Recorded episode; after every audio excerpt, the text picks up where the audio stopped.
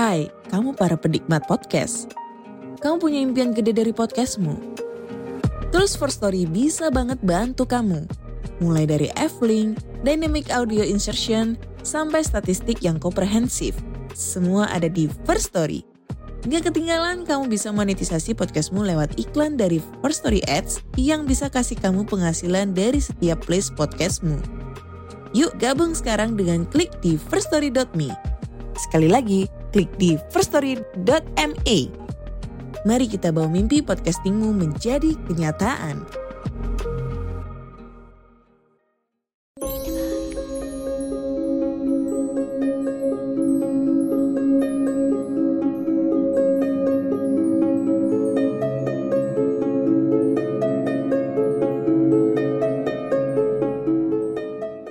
Selamat malam dan selamat datang, Sobat Rumah Horor Indonesia. Kembali lagi seperti biasa, saya Denny, narator dari Rumah Horor Indonesia RHI, akan membacakan sebuah cerita horor buat kalian. Harapan saya adalah ini bisa menghibur kalian semua di malam hari ini. Dan hari ini saya akan mengambil kisah rahasia sebuah toilet. Begini cerita lengkapnya. Tetesan dari keran yang tidak tertutup rapat semakin menerorku hingga tengah malam ini sukar sekali untuk tidur.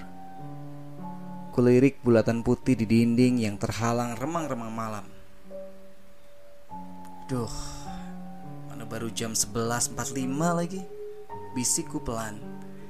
Entah sudah berapa kali aku membolak-balikan bantal usang yang hampir tidak tersentuh sabun selama aku pindah ke kosan Bu Alina. Maklum, aku adalah seorang siswi kelas 3 SMA yang merangkap menjadi pelayan di sebuah restoran siap saji. Sebelumnya aku tinggal di kosan Budian, tapi karena terbelit hutang kanan kiri ya, dengan terpaksa aku kabur. Padahal malam itu, Kak Danar, putra bungsu Budian, bersikeras menghalangi kepergianku. Aku harus pergi daripada tiap hari kena omel Budian, belum lagi cibiran pedas dari penghuni kos lain tentang hutangku yang belum aku bayar. Berbekal uang 300 ribu rupiah hasil penjualan ponsel lamaku, aku memberanikan diri untuk tinggal di kosan baru dengan menjanjikan upahku sebagai pelayan restoran. Akhir bulan nanti segera cair, Bu, bujukku kepada Bu Alina saat dia menolak rencana aku tinggal di kosannya. Bukan karena kondisi keuanganmu, dia mayang, tapi memang kamar kos ini sudah penuh, sahutnya lembut. Ya memang benar, aku lihat rumah besar yang terdiri dari 5 kamar itu. Lantai satunya telah penuh sesak diisi oleh 9 orang penghuni kos dan 1 asisten pribadi Bu Alina. Tapi dengan berbagai pertimbangan, akhirnya beliau menyerahkan kamar putri semata wayangnya yang tengah mengenyam pendidikan di Jepang kepadaku.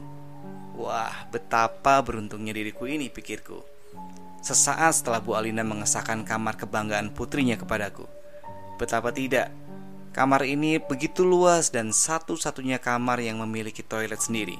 Apalagi Bu Alina dengan cuma-cuma meminjamkan kasur dan meja rias milik putrinya. Hanya saja dia tidak memperbolehkan aku menggunakan lemari besar di kamar itu. Ya mungkin karena lemari terisi penuh dengan barang-barang milik putrinya. Tapi tetap saja, untung di meja rias menempel sebuah lemari kecil yang masih bisa aku gunakan untuk menyimpan pakaianku. Dan untuk pakaian yang lain, bisa saja aku gantung di pegantungan di belakang pintu. Kembali kulihat jam. Kali ini tepat pukul 12 malam dan aku masih terjaga. Tiba-tiba sekelebat angin kencang masuk ke rongga kamarku, menyisakan sosok putih yang melambai-lambai di kamarku. Aku terkejut. Sial, hampir aja aku membiarkan jendela kamarku terbuka semalaman. Gerutuku sambil menutup jendela dan membenarkan tirai putih yang tersapu angin. Aku kembali merebahkan tubuh mungilku di kasur dan besar dan empuk ini. Pelan tapi pasti mata ini mulai tertutup. Tiba-tiba ada suara guyuran air yang mengagetkanku. Jam segini? Siapa yang mandi sih? Ganggu orang aja, gerutuku kesal. Otakku mulai berpikir waras. Tapi kok asal suaranya dari... Entah mengapa bibirku benar-benar tertahan. Kulirik pintu toilet. Dan benar saja, dari lubang kunci pintu toilet, sesosok wanita berambut panjang tengah tertunduk kaku di bawah cipratan air shower. Apa mungkin dia putrinya Bu Alina? Pikirku membuyarkan rasa takutku sendiri. Tanpa berpikir panjang lagi, aku segera beranjak pergi. Namun baru beberapa langkah menuju tempat tidur, suara tangisan memaksaku untuk kembali. "Kenapa Mbak? Mbak nggak kenapa-kenapa kan?" tanyaku sedikit gugup. Dia tak kunjung menjawab pertanyaanku, malah tangisannya semakin menjadi. Dia menangis sambil minta tolong. "Tolong aku, tolong aku." Suara tangisan itu menggema mendominasi kamarku. Aku benar-benar panik. Sekuat tenaga ku coba menutup pintu berbahan plastik itu, dan hasilnya nihil. Tangisannya pelan-pelan meredup.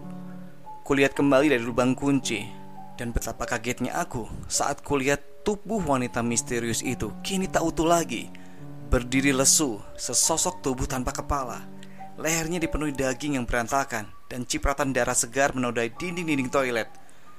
Tubuhku benar-benar terasa bergetar dan tak bisa mengatakan apa-apa. Saat kualihkan mataku ke arah lantai toilet, tergeletak sebuah kepala berambut panjang bersama sebilah gergaji di sampingnya. Aku semakin berguncang hebat.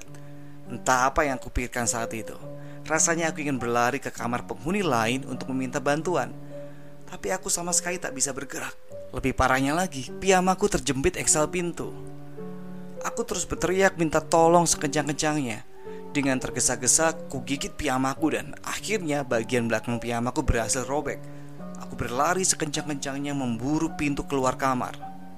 Aku terus mencoba membuka pintu, tapi pintu ini gak bisa dibuka. Segera ku ambil posisi kuda-kuda dan ku tendang saja untuk merobohkan sebilah pintu yang terbuat dari kayu itu. Nafasku terasa sesak mencium bau anyir darah yang menusuk ke paru-paru. Tapi aku semakin menggila dan ketakutan saat kulihat pemandangan aneh dari balik pintu itu. "Toilet?" tanyaku bingung. Ternyata toilet yang sama, hanya saja yang membedakan tinggal kepala yang tergeletak di lantai. Kepala berambut panjang itu pelan-pelan menoleh dan menyeringai kepadaku. Tak lama kemudian, seseorang membuka pintu kamarku. Dia menyeringai hangat dan mendekatiku. "Kamu demam ya, Mai?" saut Ibu Alina sambil menembakkan tangannya di keningku. Aku masih kebingungan. Apa yang ku alami tadi itu nyata atau hanya mimpi? Ya, gitu tadi cerita kita buat malam hari ini. Semoga bisa menghibur kalian. Sampai ketemu lagi di cerita berikutnya. Selamat malam, selamat beristirahat.